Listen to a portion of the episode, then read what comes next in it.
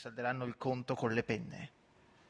Fatta questa risoluzione, finì di abbigliarsi, infilzò i suoi stivali impenetrabili, si buttò il fucile ad armacollo, accomiatò le due livree verdi che lo solevano accompagnare e uscì, circondato da tutti i suoi limieri, i quali, agitando la testa, facevano scoppiettare le loro larghe orecchie e gli si cacciavano ad ogni momento tra le gambe, accarezzando con le lunghe code i suoi stivali impenetrabili. Il barone di B si avviò direttamente verso il luogo ove aveva veduto posarsi i colombi selvatici. Era nell'epoca delle seminagioni e nei campi arati di fresco non si scorgeva più un arbusto od un filo d'erba. Le piogge dell'autunno avevano ammollito il terreno per modo che egli affondava nei solchi fino al ginocchio e si vedeva ad ogni momento in pericolo di lasciarvi uno stivale. Oltre a ciò i cani, non assuefatti a quel genere di caccia, rendevano vana tutta la strategia del cacciatore. E i colombi avevano appostate qua e là le loro sentinelle avanzate, precisamente come avrebbe fatto un bravo reggimento della vecchia guardia imperiale. Stizzito da questa astuzia, il barone di B continuò non di meno a perseguitarli con maggiore accanimento, quantunque non gli venissero mai al tiro una sola volta e sentivasi stanco e sopraffatto dalla sete, quando vide lì presso, in un solco, una pianticella rigogliosa di lamponi, carica di frutti maturi. Strano, disse il barone, una pianta di lamponi in questo luogo. E quanti frutti! Come sono belli e maturi! E abbassando la focaia del fucile, lo collocò presso di sé e si sedette e spiccando ad una ad una le coccole del lampone, i cui granelli di porpora parevano come argentati graziosamente di brina, estinse, come poté meglio, la sete che aveva incominciato a travagliarlo. Stette così seduto una mezz'ora, in capo alla quale si accorse che avvenivano in lui dei fenomeni singolari.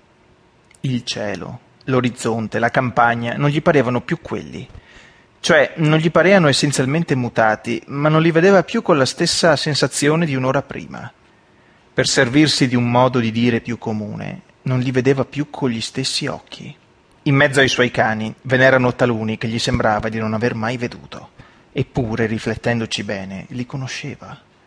Se non che li osservava e li accarezzava tutti quanti con maggior rispetto che non fosse solito fare. Parevagli in certo modo che non ne fosse egli il padrone, e dubitandone quasi si provò a chiamarli. Azor, Fido, Alof. I cani, chiamati, gli si avvicinarono prontamente, dimenando la coda. Meno male, disse il barone. I miei cani sembrano essere proprio ancora i miei cani. Ma è singolare questa sensazione che provo alla testa, questo peso. E che cosa sono questi strani desideri che sento, queste volontà che non ho mai avute, questa specie di confusione e di duplicità che provo in tutti i miei sensi? Sarei io pazzo? Vediamo, riordiniamo le nostre idee. Le nostre idee. Sì, perfettamente, perché sento che queste idee non sono tutte mie. Però è presto detto riordinarle. Non è possibile. Sento nel cervello qualche cosa che si è disorganizzata, cioè, dirò meglio, che si è organizzato diversamente da prima, qualche cosa di superfluo, di esuberante, una cosa che vuol farsi posto nella testa, che non fa male, ma che pure spinge, urta in modo assai penoso le pareti del cranio. Parmi di essere un uomo doppio. Un uomo doppio? Che stranezza. Eppure, sì, senza dubbio, capisco in questo momento come si possa essere un uomo doppio. Vorrei sapere perché questi anemoni mezzo fradici per le piogge, ai quali non ho mai badato in vita mia, adesso mi sembrano così belli e così attraenti. Che colori vivaci, che forma semplice e graziosa. Facciamone un mazzolino. E il barone, allungando la mano senza alzarsi, ne colse tre o quattro che, cosa singolare, si pose in seno come le femmine. Ma nel ritrarre la mano a sé provò una sensazione ancor più strana. Voleva ritrarre la mano e nel tempo stesso voleva allungarla di nuovo, il braccio, mosso come da due volontà opposte ma ugualmente potenti, rimase in quella posizione quasi paralizzato. Mio Dio, disse il barone, e facendo uno sforzo violento uscì da quello stato di rigidità e subito osservò attentamente la sua mano, come a guardare se qualche cosa vi fosse rotto o guastato.